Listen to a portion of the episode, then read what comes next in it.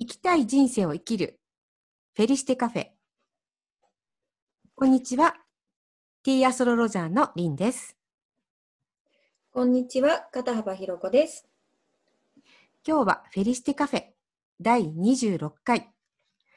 今回も遠隔収録でお送りします。あつこさんはえー、っと前回と同じくお忙しくてしばらくお休みですが雑談編ではお聞きいただけますので、楽しみにしていてください。では、今日のお茶とスイーツ、ひろこさん、お願いします。はい、えっ、ー、と、今日の、えっ、ー、と、スイーツは、りんごのケーキです。なんか、紅玉1個丸々使ったね、焼き菓子で、あの、ちょっと小ぶりのケーキを用意しました。合わせる紅茶はカメリアーズのアッサムをストレートでいただきます。はい。えその丸ごとっていうのは見た目、見た目にリンゴを使ってるっていうのがわかるパイ？いや、あのね、うん、なんていうのかちょっと分類はわからないんやけど、まあ切ってあるので丸々リンゴとかそういう見た目ではわからないんですけども、はい。うん、リンゴの香りと味が楽しめます。ねえ、なんかアッサムと合いそう。美味しいです。ね、インスタまた楽しみにしてます。はい、ありがとうございます。り、ん、さんは？はい。えー、っとね、あの、ひろこさんが今日ね、あの、洋風の洋菓子っていうので、うん、合わせたわけじゃないんですけど、私もケーキなんです。珍しいですよね。一緒になんかこう、洋菓子って今までの流れでいくそう、そうそう。ねあのな、何がいいかなと思って、あの、和菓子のつもりでお店には行ったんですけど、うん、でもね、なんか今日ね、コーヒーにしたいなと思ってたんですよ。へー。うんあの、ちょっとね、あの、いいご縁をいただいて、あの、コーヒーをいただいたので、それに合わせてと思っていたら、あ、やっぱり洋菓子かなと思って、今日はですね、うん、モカケーキです。おー。へえ。クリームが多めのケーキですか？それ、モカっていうのはどこに、うん、なんかあの、2層になってます。あの、スポンジとコーヒークリーム。あ、そうそうそうそう。コーヒーにしようと思ったから、まあ、コーヒー、コーヒーどうかなと思いつつも、あの、うん、まあ、チョコレートケーキと迷って、このね、モカケーキにしたんですけど、スポンジに、ん？スポンジにシナモンが入ってて、で、クリームにコーヒークリ、あの、コーヒー、コーヒーが入っているクリーム。ごめんなさい、説明が。難しいよね。そうそうそうそうそう。想像ねって言うしかないんですけど、まあ、インスタにまたあげたいと思うんですが、えっ、ー、と、コーヒーゼリーがね、中に入ってました。小さく切って。へー。ケーキの中にコーヒーゼリー。そう。美味しそう。ねまたね、コーヒー、そう、コーヒーゼリーはね、私もお家で作ってみたいなと思ってます。はい、また見せてくださいねインスインスタの方でも紹介してください。はい、美味しくできるかどうかちょっと謎ですが。はい、えっと、では、ひろこさんの小話。あ、お願いします。そうだ。はい。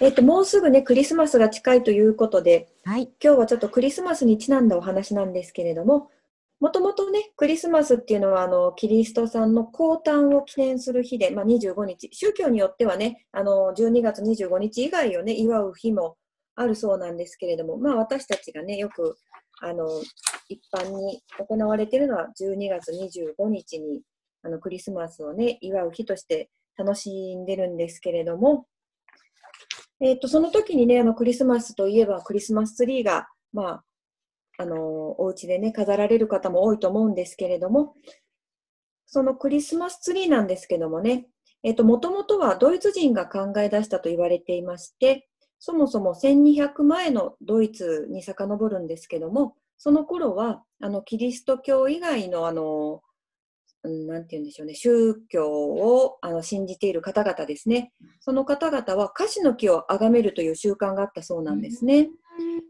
そこでキリスト教の伝道師たちがこのカシの木をもみの木のもみの木に変えることによってこの根強い樹木信仰をキリスト教に変えたいっていうねそういう意図のもとにこうあの広めていってでそのもみの木っていうのがねその三位一体の、まあ、キリスト教の中に出てくるお話のあの形をねかたどっているという意味もあってもみの木をあのキリスト教のシンボルツリーみたいな形にしてるらしいんですけれどもね。はい、でやがてクリスマスに街あの街角や窓辺にもみの木を飾ることが習慣化していったっていうことなんですけどもその後ねそのドイツのね商人たちがイギリスへ渡ってその習慣を持ち込んだのがイギリスでも広まったと言われてるんですけれども、このドイツの習慣をねイギリスに根付かせるきっかけを作ったのはあのー、アルバート公って言ってビクトリア女王のご主人に。えー、そうなんですね。でこのアルバート公がね、うん、ドイツに縁があった方なので、うん、そのイギリスのビクトリア女王と結婚した時にその習慣を持ち込んで、なのでイギリスで初めてクリスマスツリーが飾られたのはウィンザー城だったと言われてるんですね。で、そこの夫妻に長男が誕生した際に父親であるアルバート公がドイツの習慣を息子に伝えようとクリスマスツリーを取り寄せて、それまではね、イギリスではそういうクリスマスにクリスマスツリーを飾る習慣はなかったんですけれども、そこからね、どんどん広まって、で、その後ね、あのたくさんの子供がめあの生まれるたびに、一人に一つずつツリーを増やしていって、で、その様子がね、挿絵や写真で、新聞で広まると、徐々に徐々に、あの、上流階級へ、その後中産階級へ、労働者階級へって徐々に広がってクリスマスツリーの習慣が浸透したと言われてるそうです。その後もね、どんどん世界中に広がって、今や私たちもね、それにあやからせてもらってと言ったちょっと、あの、失礼に当たる方もおられたら、あれなんですけど。なるほど。まあでも、ドイツがね、あの、まあ、発祥っていうか、ツリーがね、あの、最初だったっていうのは、あ、そういえばなんかあの、NHK のビクトリア女王っていう番組を去年か一昨年か、うん、を見てたんですけど、その中で出てきたのかな、なんか、それか何か私、本で読んだ記憶が今、蘇ってきました。おー。うんうん。ねえ。ね面白いですね。ありがとうございます。ね。はい。はい。小話、毎回私も 楽しみにしてます。ありがとうございます。はい。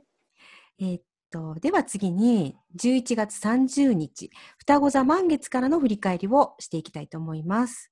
前回のテーマは、はい、過去のネガティブな記憶や思い込みが流される、軽やかに新しいことにトライする2週間でした。ね、なんか、双子座満月ぐらいから軽やかさが増してきたような気がしません？します。うん、あと、まあ、ずっとね、こう悩むことなかれというリンさんのね、あのコメントからも、それにも後押しされて、はい、保守的にもね、なんかテーマがちょっとね、あの前向きになれるようなテーマが多かったので、私自身もね、なんかうん、楽しくこう心軽やかにって言った大げさだけど、うん、そんなような気持ちでなんか徐々にそうなりつつあるような気がしてます。うん、きっとね皆さんも同じようにまあいいろんなねいろんな風に感じられる方はいらっしゃるかと思うんですけど、ね、軽やかさを感じている方が増えているかなと私も思います。はい。2週間ね、ひろこさんどんな感じでしたか？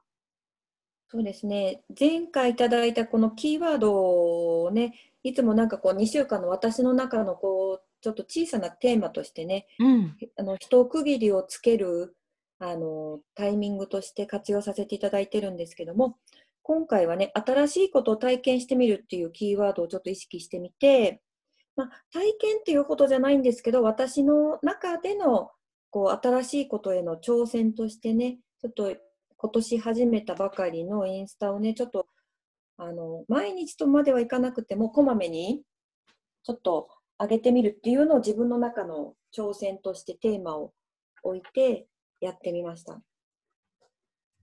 なんかこう、毎日というか、まあ、私も最近ね、よく、あの、ひろこさんのインスタ、ね、開けると、ひろこさんのインスタが最初に出てきたりとかして、あげてるあげてる、あ嬉しいと思いながら、まあ見てるんですけど、で、またね、その、あのーほら、器とか、和菓子とか、私の好きなものが上がっているので、お今日はなんだ、今日はなんだ、みたいな感じで楽しみにしてるんですけれども、はい。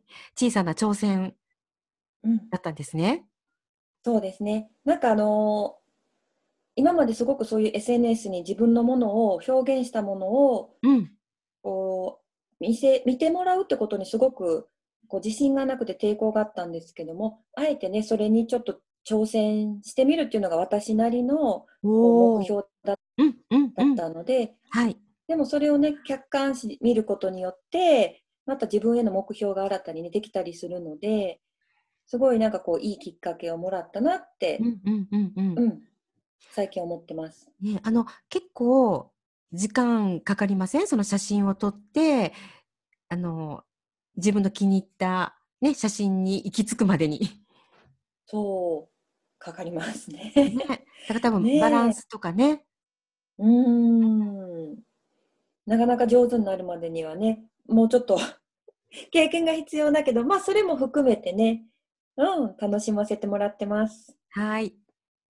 今日のね、リンさんは、うんうん、楽しみに。はい。うん、えーっと、私もね、そう、さっきね、あのー打ち合わせというか、あのーひろこさんとお話ししてるときに、あ、ここもかぶったねっていう話だったんですけど、私もこう、あのーなんだろう、まあ、挑戦してみるというかね、えっと、好きだったことを思い出したんですね、今回ね、2週間の間にね。で、えっと、うん何が好きだったのかっていうと、えっと、まあ、食べる、まあ、食に関することなんですけど、その、うんと、食べることとい、美味しいものを食べることというよりも、体に良いものを食べたいっていう欲求があった。で、その、なんだろう、どういうものがどういうふうに体に作用するのかっていうのを知ることが好きだったなっていうことを思い出したんですね。うーん。でそれで、まあ、それが、ううんん、うん。そう。それがね、あのーそう、そのことに興味が出てきたってなると、そういうインスタとか、まあ、何か自分が知りたいと思った情報って来るんですよね。で、その、まあ、あのー食に、食というか、こう、体にいいものを、いいものはどういうものを食べたらいいのかっていうことを知って、まあ実際にそれを買いに行って、ね、料理に使ってみるとか。で、そういうことをやりながら、ああ、私はやっぱりこう体のこととか、あ、そうそう、ヨガにもね、つながるんですけど、体のこととか、健康のこととか、まあ、あの、感情の健康、気持ちの健康っていう、あの、三つのね、こう、バランスというか、そういうことにすごく自分が興味があるんだなっていうことを、まあ、思い出した。2週間でした。以前にもやっぱりこう興味があって、それにちょっと、あのー取り組んでたこともあったんですか？そうそう、なんか子供たちが小さい時に、あのーえっと、マクロビオティックって聞いたことありますか？あーなんか単語だけ、うんうんうんうん。だからそれ、その勉強をね、少ししてたんですけど、まあ、だんだんほら、子供たちが大きくなるにつれて、薄薄味とか、なんとか抜きとか、あの、っていうのい嫌がるでしょ？やっぱ男の子だし。うんうんねうん味付けが濃いものとか、だから私、なんかちょっと離れてたんですけど、まあ、最近またね、リバイバルというか、私の中で、ちょっとうん火がつきましたね。今度は自分のためのね、あのー体の食生活にね。取り組めますね。うんうん。だそういうことを思い出したね、あの2週間。まあ、双子座ってやっぱりこう、情報を受け取るっていう日があったので、うんまあ、そういう、まあ、私のタイミングでやってきたのかなっていうふうに思いました。はいね、面白いですね。うーんでまあ、双子座のそのコミュニケーションとか、えっと、まあ、知性っていうところで言うと、今回、てかまあ本日なんですけれども、12月15日、手座新月なんですね。でいて座いて座にも同じようなキーワードがあるんですけれども、えっと、今回はね、まあ、こ前回が日食、月食だったんですけれども、今回は日食です。ほうに日食が重なることで、はい。何かこう影響って変わるんですか？そうそう。あの、先生術的になんですけど、えーっと、日、月食日食っていう、あの、まあ、重なる時っていうのは大きな節目になるって言われてるのと、あとそれが、そのエネルギーが半年ぐらい続くっていうふうに言われてるんですね。このいて座の影響が。そうそうそうそう。で、新月って、やっぱりこう、これからどうしたらいいのか、どうしたいかっていうのを意思表明するのにぴったりなタイミングなので、やっぱりうん。今回のね、今日の新月はすごく意味があるなっていうふうに思ってます。はあ。じゃあ今日のテーマがすごくあの半年も影響するということで、はい。ね、ちょっとお話をいろいろ聞きたいと思います。はい。えーまずはですね、テーマなんですけれども、何事もおおらかに。未来にやりたいことを意識する2週間です。うーん、おおらかにっていうのがちょっとポイントですかね。はい。ななんかね、いて座ってね、あのーそう、広がるイメージと、私の中ではもう、おおらかに、なんだろう、あんまり小さいことに気にしないでやっていくみたいなイメージがすごくあるんですね。へえなので、まあ、このタイミングでね、ちょうど、まあ、グレートコンジャンクションを前に、いて座で新月っていうのは意味があるのかなと思うんですね。うんうんうん。視点を多分大きくしなさいって、近いとこじゃなくて、遠くに向けなさいっていうことなのかなって思うんですよ。うんうん。ね、このタイミングでこうお願いをするっていうタイミングでね、うんいて座で日食でっていうすごい重要なキーワードが重なってるんですね、今回ね。はい。えっ、と、新月ってね、あのー太陽と月が、まあ、重なってるんですけど、まあ、太陽からの順番で言うと、太陽、月、地球ってなってるんですね。うんうん。で、今回の、その、まあ、日食の話にちょっと話が戻るんですけれども、えっと、日本ではね、観測できないんですけれども、えチリ、アルゼンチンではですね、ダイヤモンドリングって呼ばれる、まあ、この太陽に月が重なることによって、周りがね、こう、あの、太陽が隠されるので、周りに少しこう、太陽の光が残って、それがリングのように見えるっていう現象が見れるんですって。うん不思議ですね。日本のね、ちょうど反対側でね、そこういう現象が起こってるなんて不思議。う。ねえ。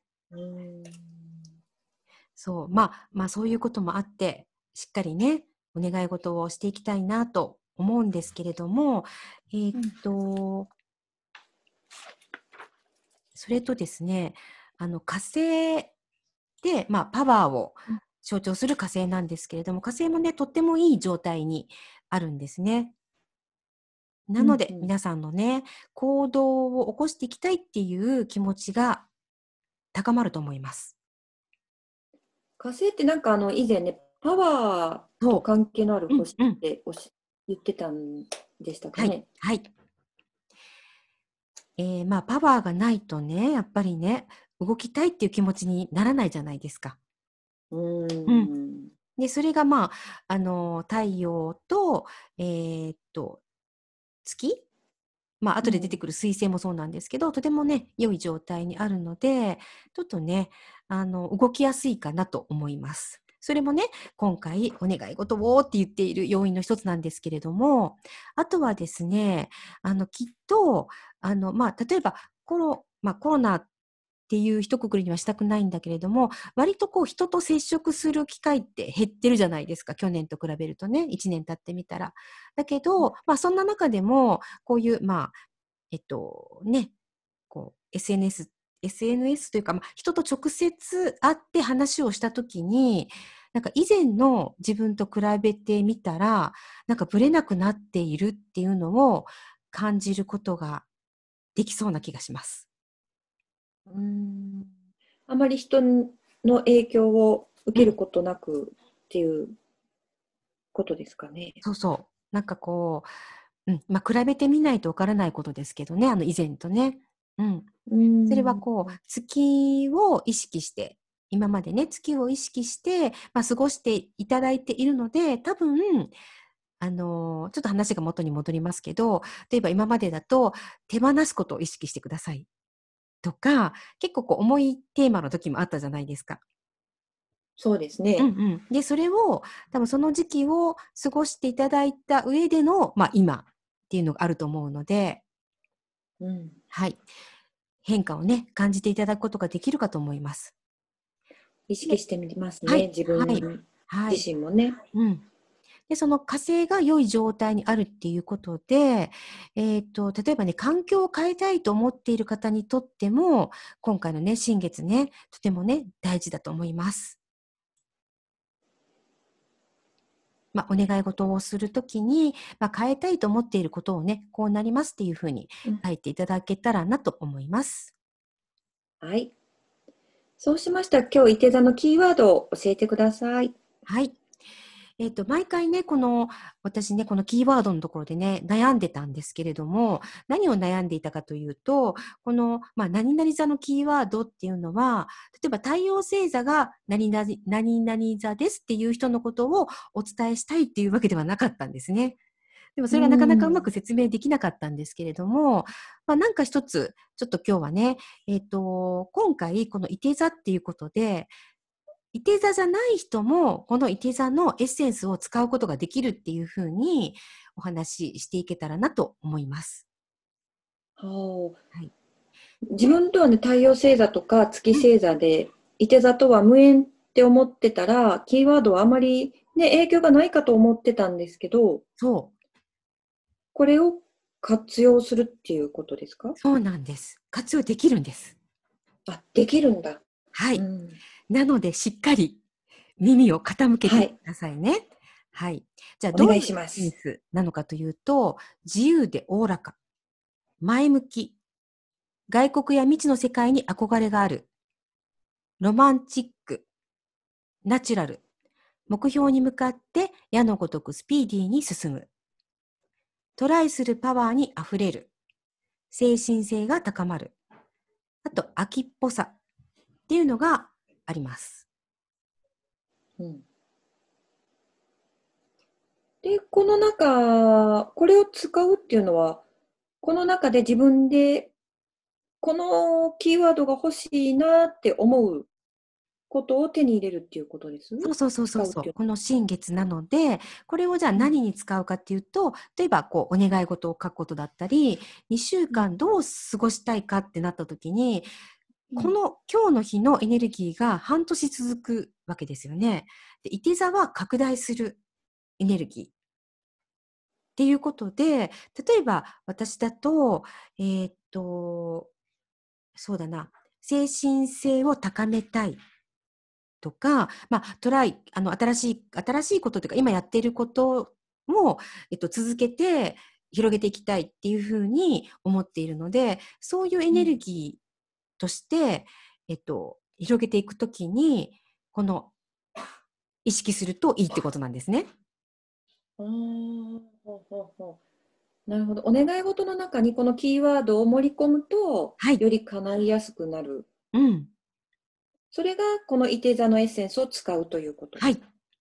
うーんなるほど。うんうん、じゃあ、ちょっとこの後にもね、続くんですけどもね、お願い事書くときに、このキーワードね、ちょっと意識しながら書いてみようと思います。はい。もう一回、このキーワード、リンさん、読みや、読んでもらっていいですか？はい。自由でおおらか。前向き。外国や未知の世界に憧れがある。ロマンティックでナチュラル。目標に向かって矢のごとくスピーディーに進む。トライするパワーに溢れる。精神性が高まる。秋っぽさ。ありがとうございます。わかりました。ね。なんかじゃあそう、しましたら、うんうんどうぞどうぞ。今回のね、まえっ、と、どこのお部屋に、お月様どこのお部屋に入っているか教えてください。はい。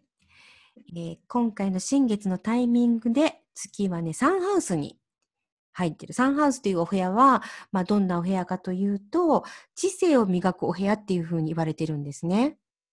でじゃあ、ん知性を磨くってどういうお部屋っていうところで、わかりやすく言うと、情報を手に入れたり、手手に入れたり、人と情報交換をするお部屋っていうふうに言われています。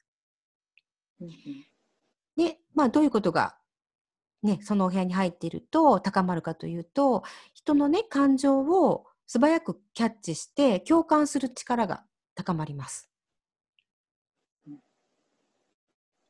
なので、例えば、なんかこう、パワフルな人、一緒にいてね、楽しい人とか、パワフルな人とか、そういう方と一緒にいることによって、ますます自分の、まあ、パワーも高まるっていうことがあるんですけど、なんかこう、話が盛り上がるときって、お互いの興味があることが一致してると思うんですね。うん。なので、まあそういう人とのお話っていうのは、お互いに有益な情報交換ができる。っていうふうに言われています。と同時に、例えば、ネガティブワードが続くコミュニケーションの中に。うん。とか、まあ、例えば SNS のやり取りの中に、だと、ちょっとこれはね、意識していただいたらいいかなと思うんですけど、影響を受けやすくなってるんですね。うんなので、まあ、なんか知らないけど、後ろ向きになりやすい。そのネガティブワードを聞き続けていると。うんどうしてもね、その雰囲気というか、同じ気持ちに、同調そうそう。にどっぷりハマってしまう時もありますもんうね。んうん。だから人の感情を素早くキャッチして共感するっていうことは、ポジティブなことにもネガティブなことにも言えるんですね。うんなので、今日のワンポイントアドバイス、アドバイス。悩むことなかれ。は、ありがとうございます。はい、はですね、あの、うんそのネガティブな感じ、あなたのものではないかも。誰の？はい、誰のもの？っていうことです。うん自分にあのこう抱え込まなくていいってことですよね。ね。なんか、なんかわかんないんだけど、自分はそれまでネガティブじゃなかったんだけど、あれ気がついたら、なんかこう、負のスパイラルに入っているような、あれ？あれって思うときたまにあるじゃないですか。あります。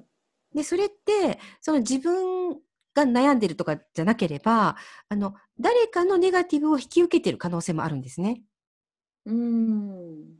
それで、まあ、体がちょっと重く感じたりとか、あの、まあ、共感するっていうことで、その人のネガティブを引き受けてる可能性があるので、そういった場合は、私のものではないっていうふうに言ってくださいね。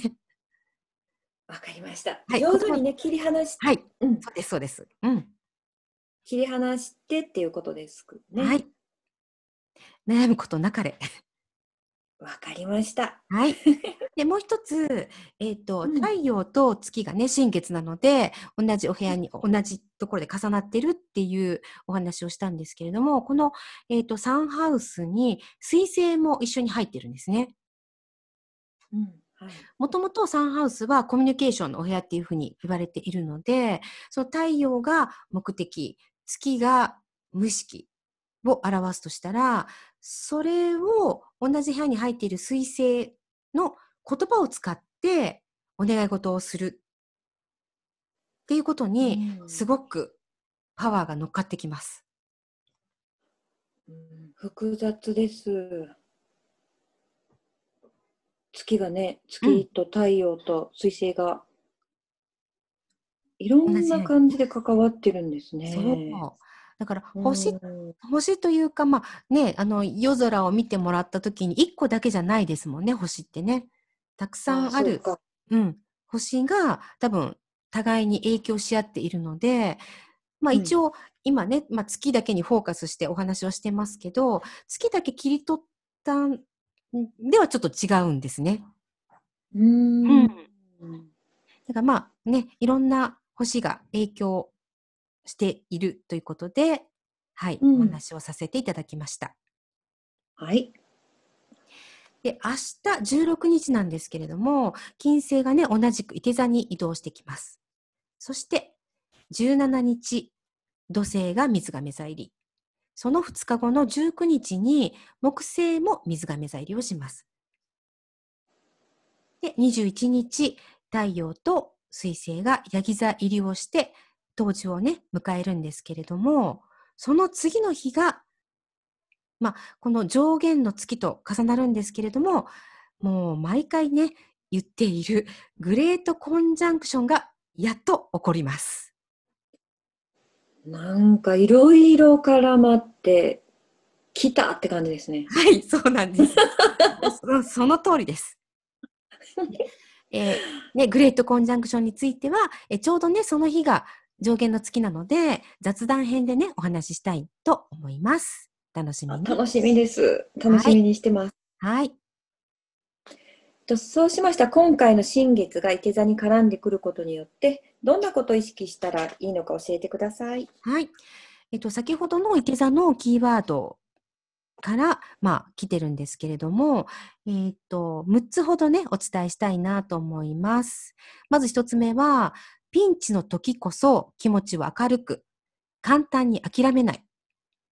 ね、諦めないでいると、えー、このいて座のまあ、新月っていう力も加わって、必ずサポートがあります。2番目。無理、できないと思った時がチャンス。でこれは、えっ、とね、自分が無理できないと思っているってことなので、今回ね、枠を外すチャンスになります。3つ目。楽観的を意識すると視野が広がる。今あるものを発展させることができます。4つ目、好きな海外の文化やライフスタイルに触れる。なんかこう、ね、人それぞれですけど、好きな、ほら、場所ってあるでしょ海外でもね。なんかみんながみんな同じとこが好きってわけじゃなくて、うん、まあお隣のね、韓国だったりとか中国だったりとか、私は、えっと、イギリスが好きですけど、ひろこさんは？ですね。うん。古い街並みが好きなんで、うんうん、東欧とか行ったことはないですけど、うん、憧れますね。そういう写真を見るのが好きです。ね。だからそういう、まあ今写真を見るのが好きって、あの、おっしゃってましたけど、そういうふうに、あの、行くだけ、まあ実際はね、今なかなか行くことが難しいので、なんかそ、まあ私だったらそこの、あの、器を探し、まあ、探してみるとか、買い求めてる、買い求めてる、求めるとか、あとそのライフスタイルを実際に自分の、あの、生活の中に取り入れてみるっていうことをすると、えっ、ー、と、世界が広がる。意識がね、広がるというふうに言われています。うん、つ目。自分にとって幸せな毎日とは？と考えてみる。うん。六つ目。えっ、と、体のこと、毎回ね、少しずつお話していきたいなと思うんですけれども、先生図的に言って、いて座の場所っていうのは、ヒップとか太ももを表しているんですね。うん、なので、まあ、コア作りっていう、まあ、その、ぶれない軸作りっていうところで、無理のないスクワットとか、ヒップアップを意識していただくといいかと思います。はい。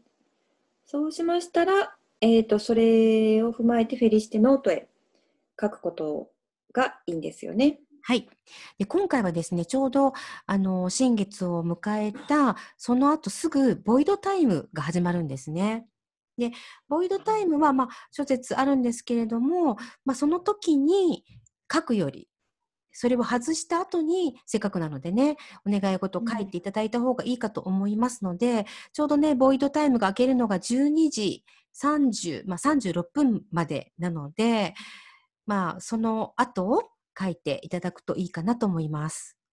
12月15日の午後ってことですか、ね、はい。もう新月になってから。はい。はい、わかりました。はい。で、えっと、新月は感情や無意識を表す月と、えっと、意志、まあ、理想とか目的を表す太陽がぴったり重なった状態なので、自分の気持ちと未来を一致させる良いタイミングだと思います。で、プラスね、何回も言いますけど、えっ、と、日食、そしてサンハウスに太陽、月、水星が重なっている。っていうことで、えー強いね、決意のような意図、意志が必要です。私は何々しますっていうふうにね、宣言していただくと、引き寄せる力が増すというふうに言われています。アファメーションの、まあ、あのその宣言するっていうね、アファメーションの、まあ、例なんですけれども、まあ、何個かあるうちの中から、えーっと、ひろこさんは、えっ、と、未経験の分野にもチャレンジ、自分の可能性を広げますはい、とか、好きなことにチャレンジしますっていうことをちょっと断言形で書いてみたいと思います。はい。えっと、私はですね、もう何年も前から、あの、同じことをね、あの、身近な人には言ってるんですけど、あの、英語を喋れるようになりたい。まあなりたいって言ってるうちはね、タイなのでなれない。フェリシテノート的に言うと断言形そうそうそうそうそうそう。なので、まあ、あの外国語っていうのが英語だけじゃなくてね、外国語っていうのが、まあ、いて座のキーワード、外国っていうのがキーワードにあるので、まあ、もしね、まあ、ポルトガル語でも、スペイン語でも、中国語でも、あの、外国語っていうところで、皆さんね、何か学び、ま、学んでマスターしたいっていうふうに思ってらっしゃるなら、何ヶ月以内にっていうね、期限を書いてください。そして。私だと日常会話なんですね。あの仕事に使いたいとかではないので、日常会話をマスターする何ヶ月以内にっていうふうに書きたいと思います。はい。それではおすすめの色をお願いします。はい。えっ、と、前回の双子座の時にもブルーっていうふうにお伝えしたんですけれども、これはもうコミュニケーションに関係しているからっていうことと、あとね、今回はシルバーをおすすめします。で、この2つの色を意識していただくと、どんな状況が起ころうと自分らしさを失わず、軽やかに人生の流れに乗ることをサポートしてくれます。はい。ありがとうございます。はい。では最後にお知らせです。はい。フェリシテカフェ専用 LINE アットでは、満月、新月の時にリンさんからメッセージをお届けしています。ご興味のある方は番組のエピソードメモにリンクを貼っていますので、ご登録をお願いいたします。はい。お待ちしてます。次回、お願いします。次回を案内お願いします。はい。次回はいよいよ今年最後です。12月30日、蟹座の満月です。はい。いよいよ今年も締めくくりの回ですね。ねえ。蟹座ね、楽しみに、はい、していきたいと思います。はい。よろしくお願いします。はい。では、今日はこの辺りでありがとうございました。ありがとうございました。